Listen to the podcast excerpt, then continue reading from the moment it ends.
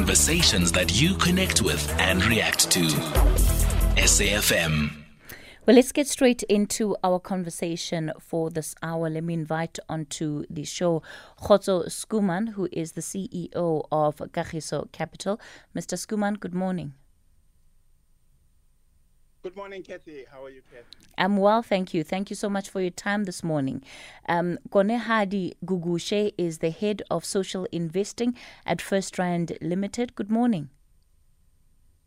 Good morning, Kathy. And Ernst van Zyl is the head of public relations at AfriForum. Ernst, good morning.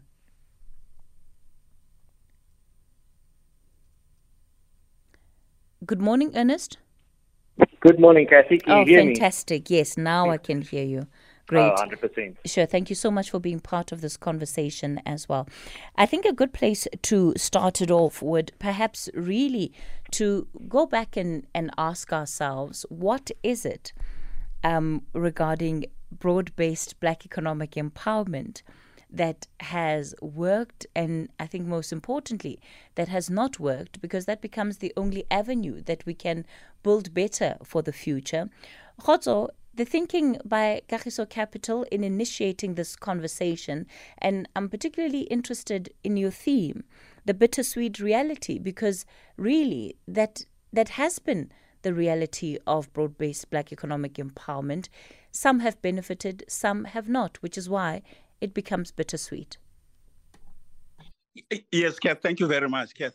Kath, the reason why we convened this conversation and with the theme of bittersweet reality, firstly, I think we wanted to create a safe space for us to be for once, be honest with ourselves and reflect on where we are in as far as BE is concerned, particularly around the issue of ownership, because that was the big focus of the seminar. But we also wanted to remind ourselves that the commitment to build an inclusive economy remains in this country. And the big concern for us was that there's been a lot of conversations that are happening on the sides, right?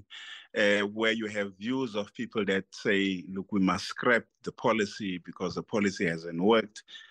And you have views of people that are saying the policy must continue, status quo must continue in an environment where a lot of people feel they have not been taken on board to be part of benefiting in the transformation of this economy. And that was two of the reasons why we really wanted to convene this. We also wanted to make people to engage a little bit with the conversation around the impact that broad-based trusts and the Black industrialists have in building an inclusive society, particularly in an environment where there was a conversation that broad-based trusts are not recognized as ownership structures. And for us, I think broad-based trusts to date are probably the entities which have created value and reinvested what they have created in communities through education, a job creation and enterprise development in communities. The last issue why we wanted to convene this, we wanted to have a conversation around if there is a third wave, how would the third wave look like? Would we do BE the way we've been doing it for the past 20 years? Or is there a new way of us thinking, how do we make this process far more inclusive? And that's really the reasons why we wanted to convene business and government and civil society around reflecting on where we are. And we particularly wanted to put numbers behind the conversation, because in many times when we talk BEE, I think it becomes quite an emotional conversation, but not backed with real numbers on where we are in as far as ownership is concerned. Kgotso, I'm going to go back to sort of the first part of your statement, and you emphasized the need for honesty around this conversation. Do you feel that it has not been honest? And in particular, where is that dishonesty sort of coming from? Kathy, I think, for example, we've not had a conversation and reflecting on the numbers. For example, let me give you a sense. One of our speakers who really did some work around the numbers indicated that the South African economy owned by South Africans sits at about 4 trillion, right? and the numbers that indicate what sits in black hands is probably anything between 400 and 500 billion, right? That means that 3.5 trillion is probably still sitting in white hands. And I think that the intention was, if that is what we've achieved, is that good enough? Right? If we had to reset, what target and what goal would we set ourselves in as far as transferring of ownership is concerned? That is the one part. The second part is that some value has been created in black hands, right? And if the numbers are correct, anything between 100 and 200 billion. And I think the view is, and this is our view, if there is a third wave, we need to begin to ask the question, how do you make value that sits in black hands to become the catalyst of the next wave? So that there can be a direct link between having created value in black hands and making the value created to really drive the next wave of inclusive economic development. Konehali, I want to bring you in here. And, you know, this issue of being able to quantify just what the effect of BBBEE has been, and even to track sort of the progress of a policy of this nature, it seems to be quite difficult to do. Why do you think that is the case? Good morning, Kathy, and thank you very much for having us. I think I'd just like to firstly just give some input from what Kgotso was talking about on why we as the First Rand Empowerment Foundation thought that this was an important conversation. Because I think as a society, for us to be able to move forward in inclusivity, in trying to transform our economy and the structure of our economy, it's important for us to have these honest conversations.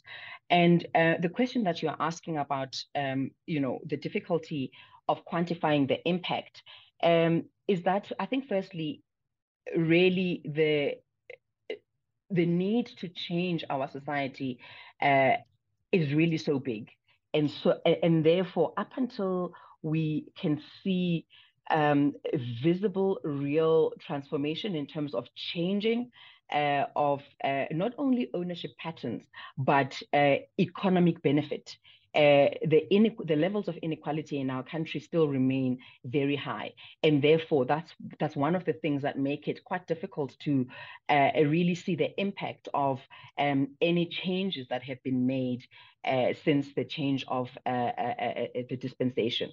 With the wave of BEE, yes, we recognize that there has been some economic benefits that have been realized by Black people, but we feel that this has not been enough. This has not been widespread enough to be able to give this impact or effect of real transformation and participation in the economy. So up until we actually have Black people feeling that they are equal participants in the economy, that they are enjoying, you know, the levels of growth within their own personal circumstances, we still have a very long way to go. And how wide, Konehali, would you say that we cast that net, right? Because depending on who you're speaking to, there are very much a group of elites in this country that have benefited quite significantly from policies such as BBBEE. And the reason I'm asking this is because there was a lot that was emphasis that was placed on ownership, and again going back to this idea of a Black industrialists and the need to create Black industrialists. And so when again we track that progress, we track that value, at which point do you say that the value has to go beyond a certain social, economic, and even political elite in order to say that it's truly, you know, making the kind of impact and gaining the kind of ground that was envisioned? So we really believe in the philosophies of the broad broad-based BEE. So the broad-basedness of it, I think, is very important, and it therefore cannot be, the benefits cannot be confined to a few elites. And I think, you know, at the beginning of the BEE wave, you know, the first wave, I think, very much was centered around identified, you know, what you would call the elites.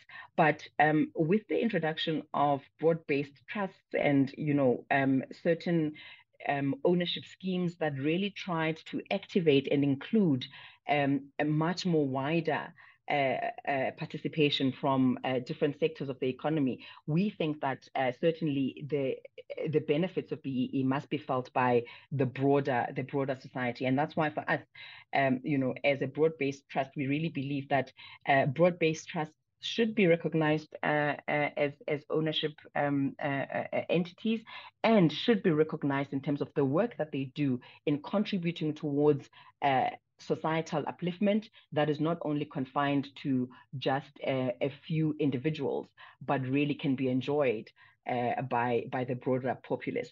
And by doing that, I think we will be able to really raise the level of, whether it is social infrastructure that is available, or it is participation by different levels of society, enabled by the economic benefits that are realized by these broad-based economic transformation entities.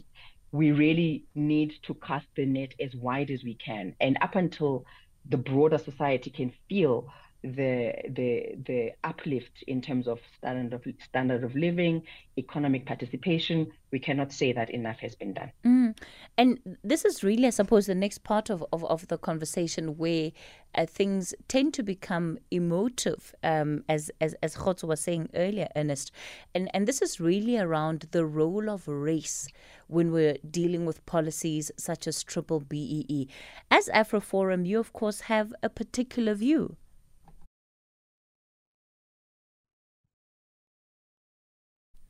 Hello, Ernest? All right. It looks like we're just not having a steady connection to Ernst van Zyl, who's the head of public relations at AfriForum. I mentioned earlier that they've been, of course, involved in a court action, in particular against government and its criteria around the distribution of the tourism fund that was launched to support those in the sector following the impact of COVID-19.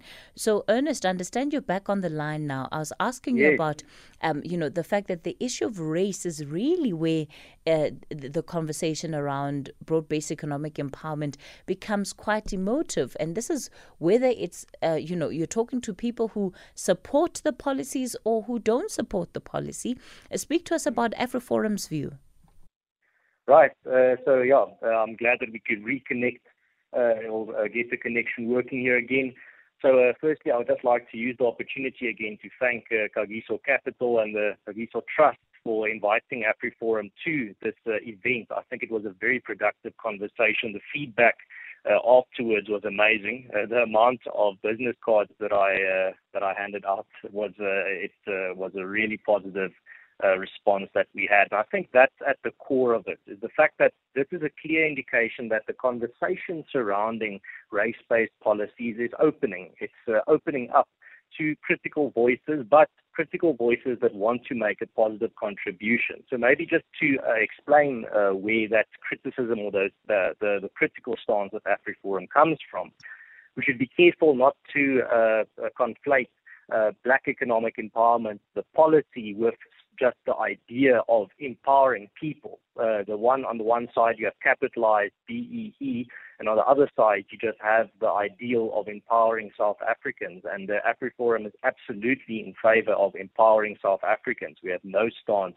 that says that we are against empowering any group in South Africa. That's why, when given this opportunity to speak at this event, our presentation was completely focused on solutions, and this was specifically why alternative solutions, and this was specifically because the BEE commissioner was there, and in his opening remarks, he said that people often don't put any alternative solutions on the table, and that's then exactly what AfriForum did. And maybe just to quickly, without going into all the details, name some of those solutions. So the first solution is on an education level. In South Africa currently, education is in a very bad state. This I don't think anyone can deny. But at the same time, there's an emphasis in our education system on creating job seekers rather than creating job creators. And I think that shift, that mindset shift, is very important. I remember in my own experience in school that I was always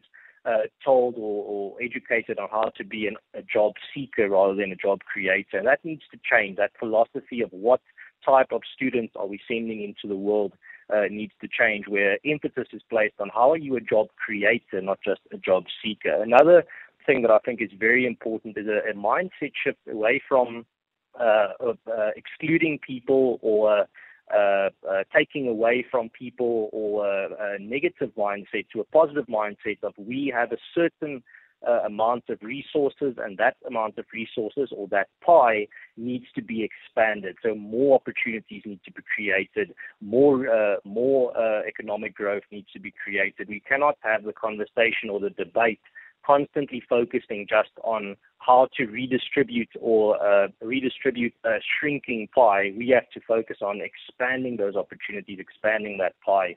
And you only do that through the creation of new companies, helping young entrepreneurs, helping and promoting policies that help the economy grow. And the last solution that I want to touch on that I mentioned at the conference or at the seminar was an emphasis on mother tongue education. South Africa, there's a massive lack of focus on promoting mother tongue opportunities to be educated in your mother tongue.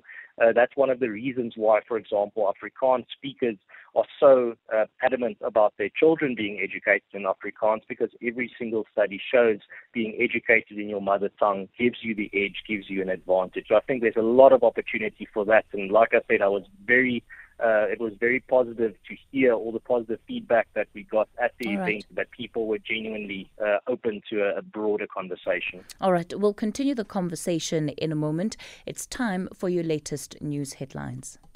The Talking Point with Kathy Motlatlana, weekdays 9 a.m. till midday. We continue the conversation on the Talking Point. We're taking a look at triple BEE. What does the future look like in terms of this policy? Kgotso, I'm going to come back to you. Ernest says that he got a deep sense of the fact that the conversation was opening up, especially when it comes to the racial aspects of this policy. Those that have defended triple BEE have long argued that, well, in order to correct the injustices of the past and to make up for really the lack of opportunity, in particular for black African people, you need a policy like triple BEE. Is that changing? What sense did you get out of the conference?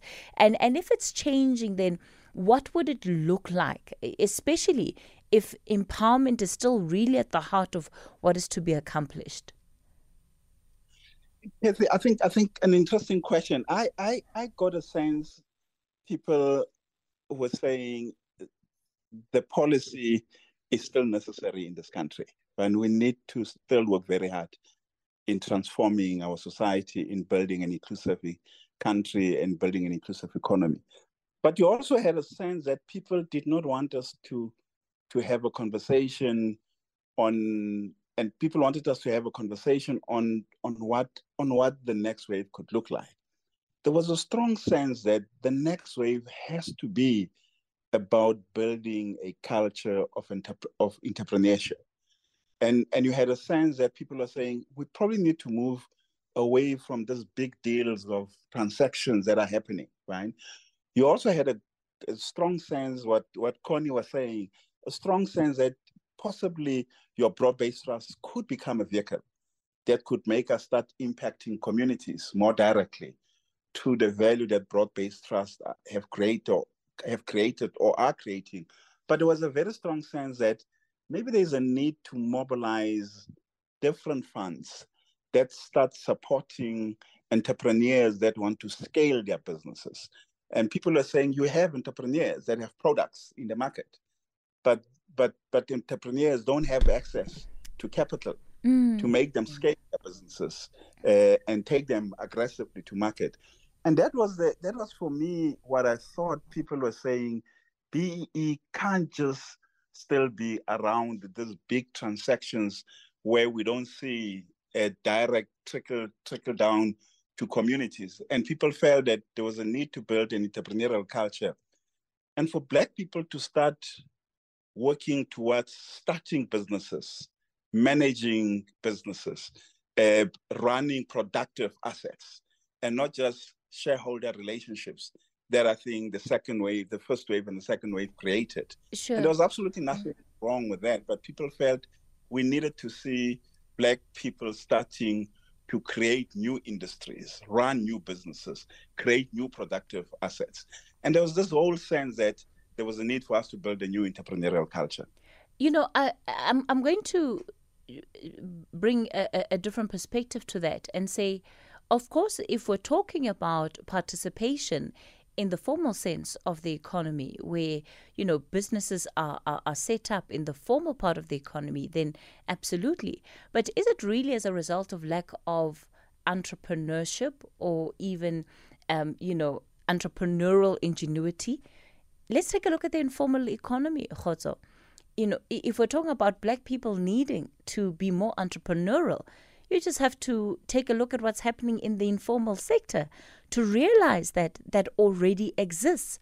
But what then becomes the disconnect between those people that clearly have the creativity around how to make money, around how to fend for their families, into moving that to the formal part of the economy? Kathy, I got a sense from people who work with small businesses, and people are saying it was access to capital, right? You have people who operate at this level and who need capital to take their businesses to another level. Even if you look at the informal sector, right?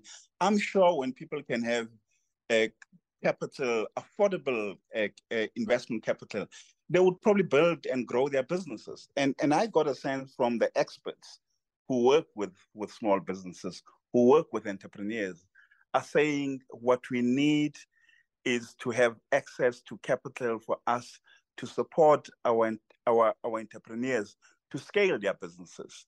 And there was a sense that if we could make capital accessible, right, this would make people scale their business even beyond South Africa and take their businesses into the continent and other parts of the world. And that, for me, was what I thought people were saying.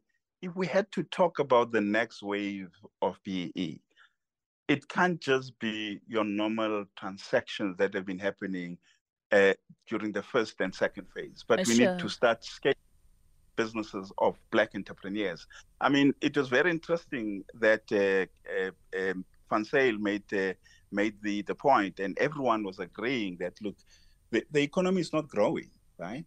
And we seem to be wanting to cut it into smaller pieces. We need to start growing the economy and for us to create more opportunities. And you can only do it if you start by being conscious in building a culture of entrepreneurs and supporting entrepreneurs, because they are there, you're right, they are there, they just don't have access to capital.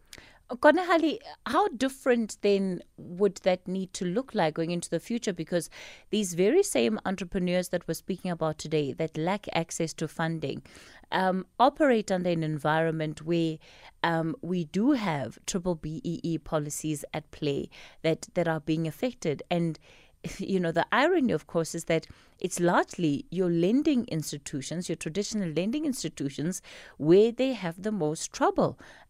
They simply aren't willing to invest in some of these projects. And even when they do, it is at such an unaffordable rate, it doesn't make sense for the small business person to actually take up that credit. So how will that change the approach? Because there are things that can be fixed, right, without necessarily changing the policy. I'm not saying that the policy shouldn't be changed, but I'm saying even with things remaining as they are, there are ways in which lending institutions could change their behavior, their attitude towards some of these entrepreneurs we're talking about that would have an immediate effect on what they can do.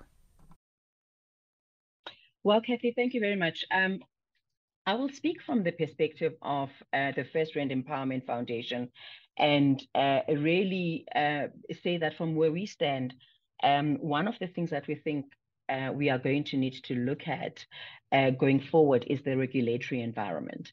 And by this, we mean that there's various legislations that really have to converge to allow and enable an environment that is conducive for provision of capital to be made available to primarily the small business sector. And to that extent, I'll give an example with our foundation that we are registered as a public benefit organization. And to the extent that we've got income that is available that we can use to deploy as capital that is available as an alternative for small businesses to tap into, to scale their operations such that they can be able to commercialize and be able to participate meaningfully. We at the moment are constrained in terms of how we are able to do that because of the definitions that are contained in the Income Tax Act that enables the public benefit organizations. Public benefit organizations have to primarily operate as nonprofit, and in the sense of promoting that entrepreneurial spirit. We cannot then expect people to also operate in a non-profit sense. So there has to be legislation that gets looked at to see how do we support these intentions and these ambitions that we have to promote society. And once if we can be able to do that, I think we can then start seeing alternative forms of capital being made available to those smaller Black entrepreneurs, alternative to what you term as high cost of capital, and funding that is constrained from the financial institutions. So from our perspective, we think that there certainly is a legislative environment that can be improved to make this more enabling. So when you talk about constraints, are you talking about constraints in terms of how much you're actually able to offer up as support, or that you are unable to do it in the first place? So you need to have certain legislation reviewed so that you can do it. Yes, that we are unable to do it in a meaningful manner with the current dispensation. Okay, give me a practical example, please, Konehali. Yeah, so a practical example is that for FREF, the First Rand Empowerment Foundation, we are registered as a public benefit organization. And because we are, and the organizations that we can support also need to be public benefit organizations. But entities that are registered as private companies, the opinion is that because a proprietary entity, a PTY Limited, cannot be a public benefit enterprise and therefore cannot be a beneficiary of our funding, except for very small micro enterprises, and that becomes very very constrained. So we think that while we are focused on the transformation project, there perhaps should be some dispensation that is given to these broad-based entities and trusts that enables them to provide funding to PTY limiters, particularly those ones that support some public benefit activities in a sense. Ernst, your view then on how else we can be rethinking the approach to empowerment or overall, because I think by and large, if we're still sitting with a situation where you have the majority of the wealth in the country sitting in the hands of the minority, and you very much still have a situation where, at least off the face of it, companies are unwilling to reform. They simply are not willing to come to the table when it even comes to some of the targets that have been set for them to meet, to show their commitment to the transformation project in the country. So what is your view then as AfriForum in terms of how we go about this issue? Hello, who am I speaking to? All right, okay. I'm not sure who's on the line there. Ernest, are you still on the line? All right, it looks like we've lost Ernest on the line. Okay, let me go to Ntsikana. Ntsikana, you're out in Durban. Good morning. Good morning, Ms. Mhlahla. Yes. You know, I sometimes would like to phone in, but it's so time-consuming. I want to take you back to, I think it was last week, when you were commemorating Steve Jobs' death. Hello? Yes, Ntsikana. I wanted to call in and contextualize the whole situation around Steve Jobs, because I've read quite a number of books about him. And it is the fact that Steve Jobs became who he was because his father was an artisan. So there were a lot of parts in the garage at his home. Both him and Wozniak, they tinkered with quite a lot of things, and in fact, they developed into the people they were. Now, it's a pity that the person from AfriForum is not there, because I wanted to address this to him, that this whole thing becomes just a PR exercise, because there is no environment in the black society for entrepreneurialism, because we were denied opportunities to become artisans. There was the Job Reservation Act. The Job Reservation Act denied us any opportunity to be involved in anything. And in fact, he is fortunate to be able to take part in a panel on a radio station like this one, because I couldn't phone into a white radio station. I couldn't sit on the same table with Johann Rupert, who is my age. My father couldn't sit on the same table with Anton Rupert, who's Johann's father, because of apartheid. And now, without even trying to deal with that particular environment, all these people talk about entrepreneurism, and and Van Zyl talks about solutions. What solution? He's not in a position to talk about any solution as an Afrikaner, because it will destroy us. Do you think that that's fair, Ntsikana? I mean, surely every person that is a member of this society, that is a citizen of this country, has the right to contribute to the challenges that we're facing and to solutions to those challenges. So I don't think it's right to say that you believe that Ernest does not have a say in this conversation. Let's go back into their decision, for instance, to intervene in that tourism initiative. Yes, their decision was solely based on the fact that particular initiative sought to empower black tourist operatives and exclude white tourist operatives. And indeed, that was the purpose, because they know from a disadvantaged position already. So I am therefore saying, it is very difficult for me to see the AfriForum, the AfriForum particularly. I'm not talking about Afrikaners in this country in general, but the AfriForum, with the stance that it takes, that it will then be able to come with solutions for anything that has disadvantaged us. But Ntsikana, Kathy, I'm back. The connection you're back on the line, Ernest. Okay, yes. Great to have you back. I'm sure you also want an opportunity to respond to what Ntsikana is saying. But Ntsikana, before I hand over to Ernest, what about the fact that, as things stand, broad-based economic empowerment is clearly not working for the majority of South Africans? So when it comes to solutions, why must those solutions only be limited to those that would be the beneficiaries of such a policy exclusively?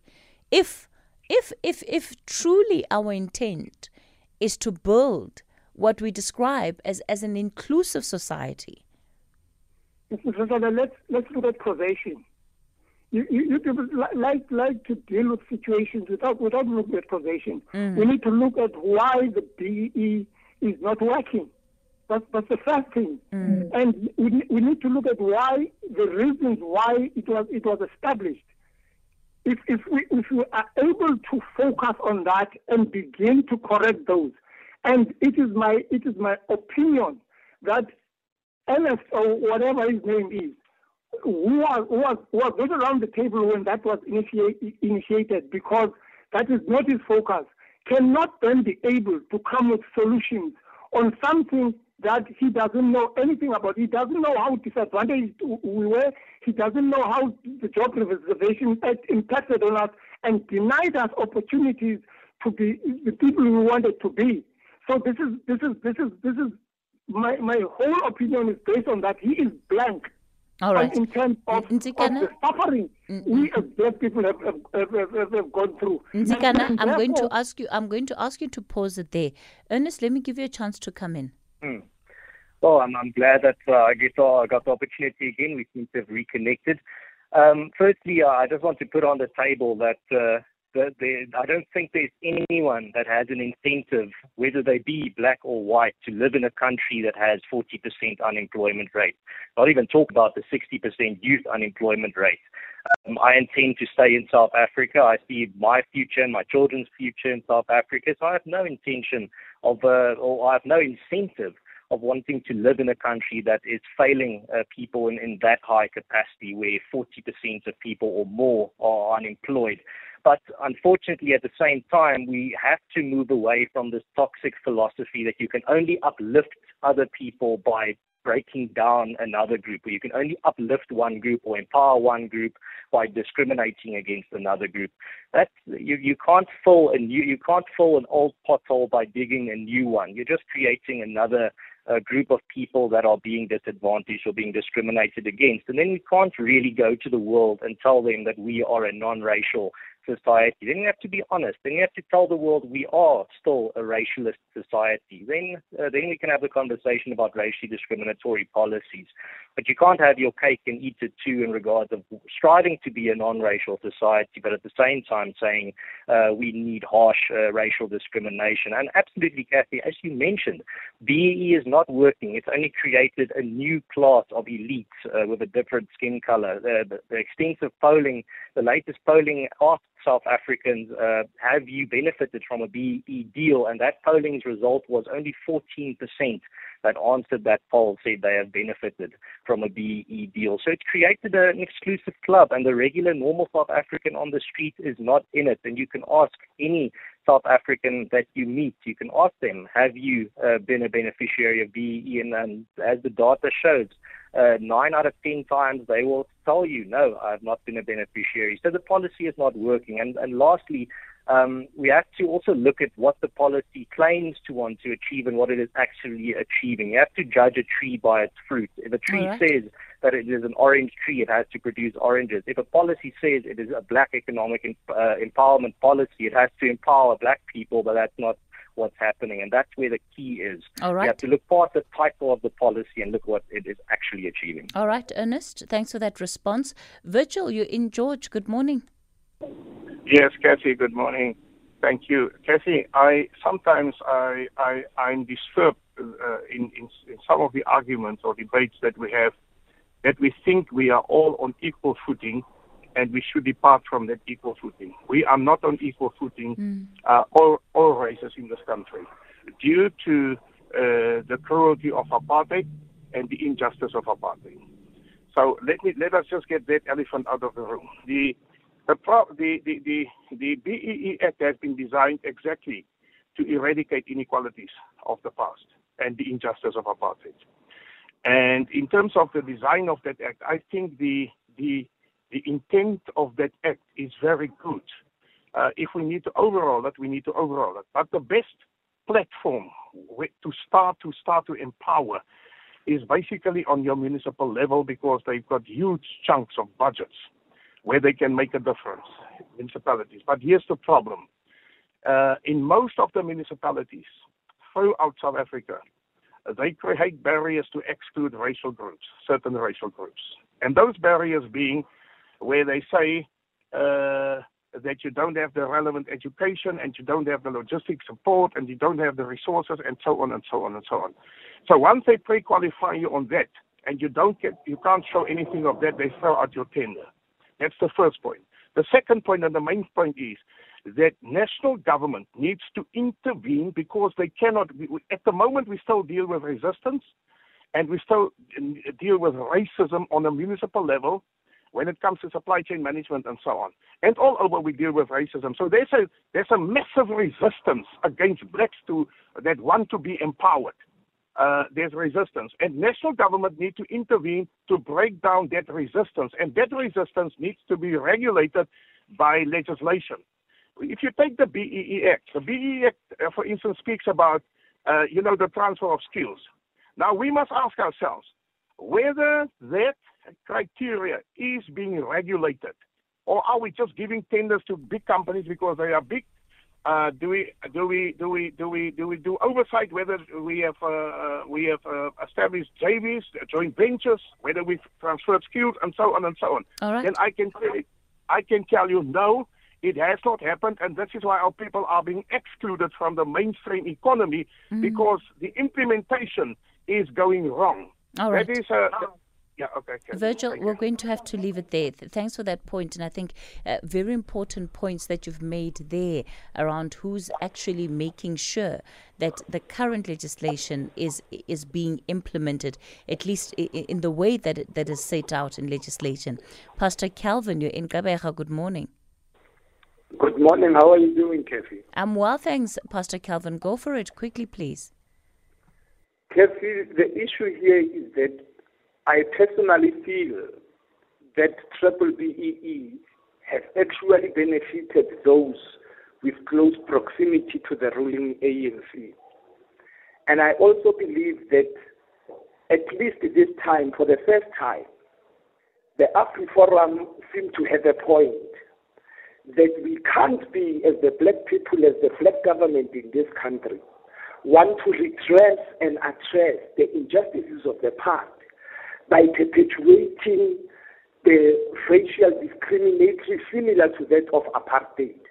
We know very well that apartheid was here, and therefore it has benefited a number of the few white people who are the minority in this country. But if we are to go forward as a country and build the economy of this country, we ought to introduce an inclusive approach whereby the racial discriminatory clauses in every act of empowerment, economic empowerment, is done away with. So the AfriForum here has to come to the party also in terms of saying, okay, if we are going to continue with empowerment of whatever, but which does not have the racial undertones and the racial discrimination, we as the AfriForum, we are going to occupy the front line.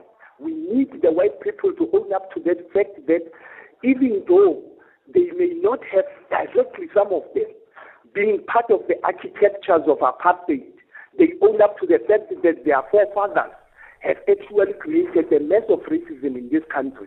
But if we are addressing it, let's work together as South Africans. All right. But they must lead us. We must actually be there to say, fine, AfriForum, let us work together between whites and blacks in making sure that we are doing away with the injustices of the past.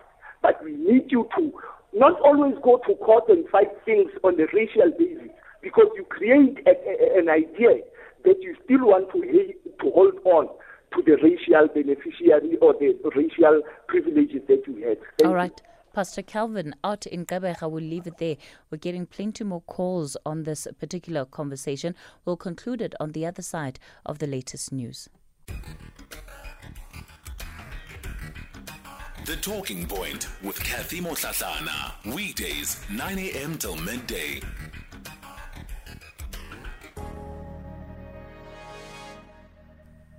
All right, we continue the conversation on the talking point. It's 7 after 11 o'clock. Welcome to the third and final hour of the show. We're wrapping up a conversation from the previous hour. We've been taking a look at triple BEE and in particular where we are when it comes to the implementation of this policy. I think largely just the reflections and reflections through a summit that was held last week. The theme, quite an interesting one, Beyond the Facade, the Bittersweet Reality of broad-based black economic empowerment. Our guest, Kgotso Schoeman, is the CEO of Kagiso Capital. Konehali Gugushe is the head of social investing at First Rand Limited, and Ernst van Zyl is the head of public relations at AfriForum. I'm taking just a final contribution to this conversation. Monde, you are in Johannesburg. Good morning. Morning, Cassie. Thank you very much for taking my call. Just a brief comment quickly.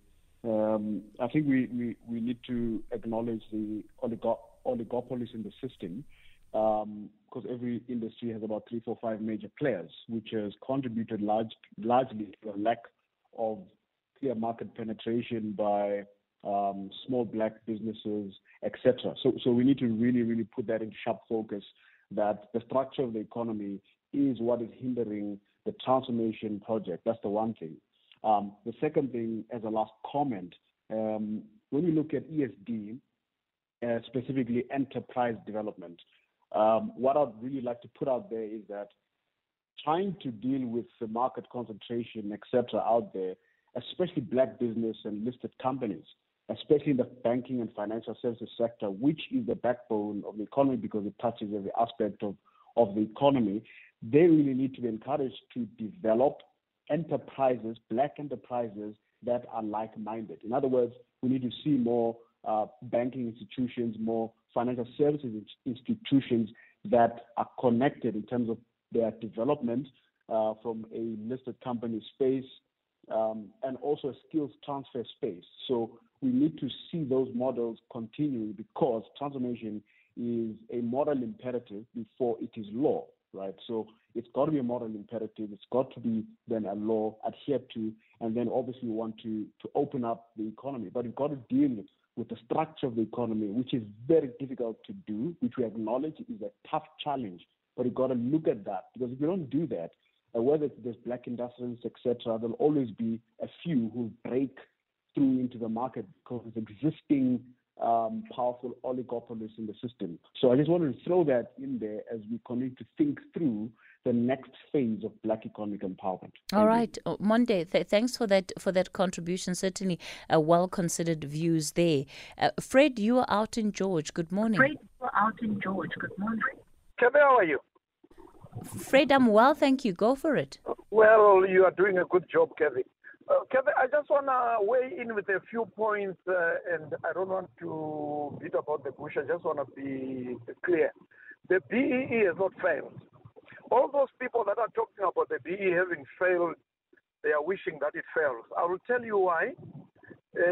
In the Western Cape, we are facing problems in implementing the BEE. As contractors, I'm a contractor myself.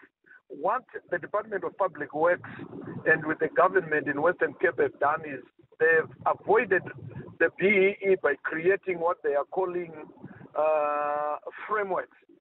And in a framework, you would find they will put all the people in that framework, all the companies for both black and white. And when there is a project, they pick up one company and say, go and give us a quotation on this one. They don't use BEE at all. So the frameworks have been created as a way of running away from BEE. And it's mainly benefiting those that were not benefiting through triple BEE. So the government must look at it seriously, because it's a fraud what is happening. Because running away, these other companies are running away from BEE, and organizations are running away from BEE by creating frameworks in which they put in companies that do not qualify for BEE, and then they put them at equal footing with everybody else. So in that framework, they just give projects equally to everybody that is in there without recognizing BEE. So this is how it works. One time I went to a meeting in Oxford, and it was all white. They invited all the way for a public works and Department of Transport side brief meeting. When we walked in, we were only two blacks. The gentleman that was doing the side brief meeting was a white guy, and he told us, "Are you sure you are not lost?" And we said, "No, we are not lost." Then he said to us, "BE has not worked. This is why we are calling for this meeting." And these are things that are happening under our watch. And these things are happening, Kate. Thank you so much. This is sure, Fred. Yeah, what an experience. Thanks for sharing that with us, Fred, out in George. I'll wrap it up in terms of contributions to this conversation with Chili Beef in Pimville. Chili Beef, good morning. Hi, Casey. Yes, Chili Beef. I'm well, thank you. Go for it briefly, please. All right. Casey, I think we should look at this from a broad perspective. The government, I hope government officials are listening, and especially in the economic department. We must broaden this up. In order to take over the economy, we must look at every aspect that is going to create jobs and create capital ownership for the blacks. For example, the concept of Zama-Zama. Most people, in fact, I think, if I can speak this, maybe 60 million South Africans would say I'm wrong, but I'll stick to my point.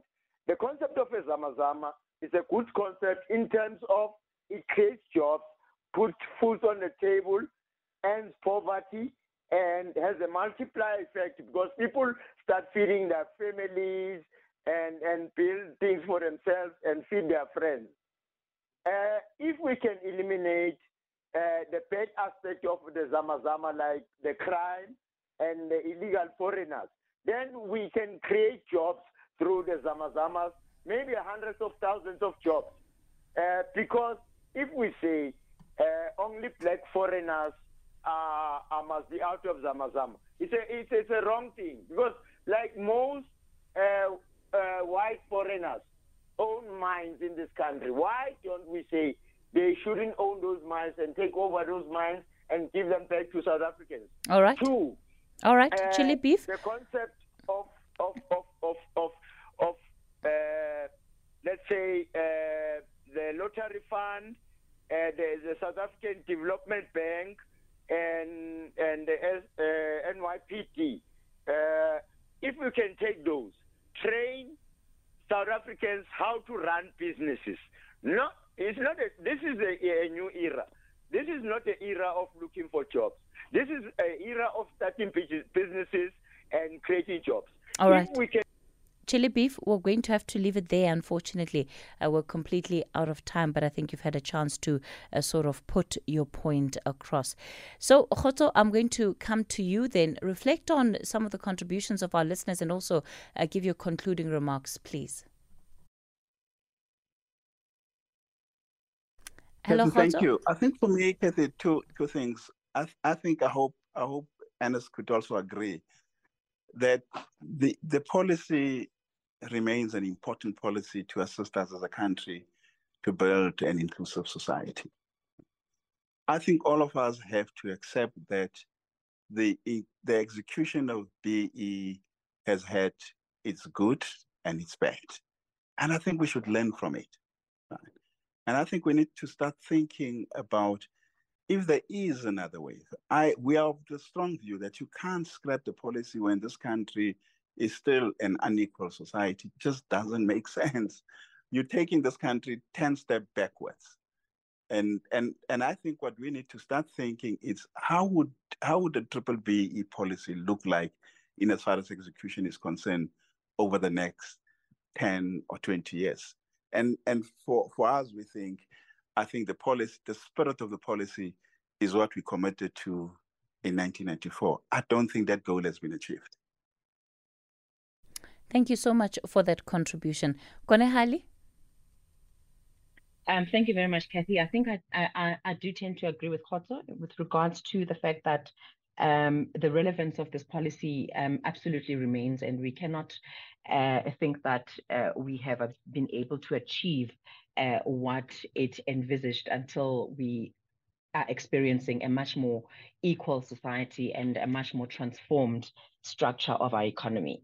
And then in terms of, I've got three final points that I wanted to make. I think the first one is to say that we think that there certainly is still value in broad-based trusts as ownership structures and their ability to extend the economic benefits of BEE ownership through the social initiatives that they support. And then secondly, I think we need certainly there to be regulatory convergence between various legislative frameworks, including the Income Tax Act, BEE legislation, and even competition law for that matter, so that we can really provide a much more enabling environment for this level of transformation to occur. And then lastly, I think we do need to continue with the conversations that really shine the spotlight on this topic so that we can be able to identify more solutions and we can be able to see the transformation of our economy in a much more meaningful and sustainable manner. All right. Thanks for that contribution, Konehali. Ernest, I'll wrap it up with you. Kathy, well, I think firstly I would just like to emphasize the fact that it's so important that the conversation surrounding the future is not exclusive to any group or faction or political ideology or vision of the future. This conversation needs to be open, and I'm very glad that role players like Kagiso Capital and also you yourself there at SAFM are playing that role and opening the conversation, having robust and critical conversations. And I think really so many things for the future are important, but some are critical. And the one thing is a shift away from focusing merely on job seekers and having a much bigger focus on how do we turn job seekers into job creators. And I think that's where the education lies at the very heart of the problem. That needs to be built in to the education system. Then also on a future-based level, BEE cannot, the focus here cannot be to punish white people for the failures of the ANC. The focus needs to be upliftment, building, expanding, creating opportunities, making the pie bigger, rather than just fighting and debating over how the pie, a shrinking economy, should be subdivided and divided up amongst the different stakeholders. And then finally, I think something else that's also of critical importance is that we all have to realize that everyone, whether they be black, white, has an incentive to live in a country and to live in, to have a future that is not characterized by a 40% unemployment rate and a country where opportunities are not created and a country that has a shrinking economy. We all have an incentive to live in a country with a growing economy where the unemployment rate is low and where it's not such an uphill battle for ordinary South Africans to find a job or to become job creators. And I think there is a very important thing that people need to realize. So nobody needs to, that's why it's important not to exclude anyone from this debate or exclude any group from this discussion, because everyone has an incentive in that future. And I was so encouraged by the feedback that AfriForum got as a participant in the seminar, the BE seminar that Kagiso Capital hosted. The feedback there was phenomenal, and I think there's a lot of potential for a robust critical future opportunities for discussion. All right. Ernest, thank you for the contribution there. Kgotso is the CEO of Kagiso Capital. Konehali is the head of social investing at First Rand Limited, and Ernest is the head of public relations at AfriForum. Thank you all for your contributions to this particular conversation.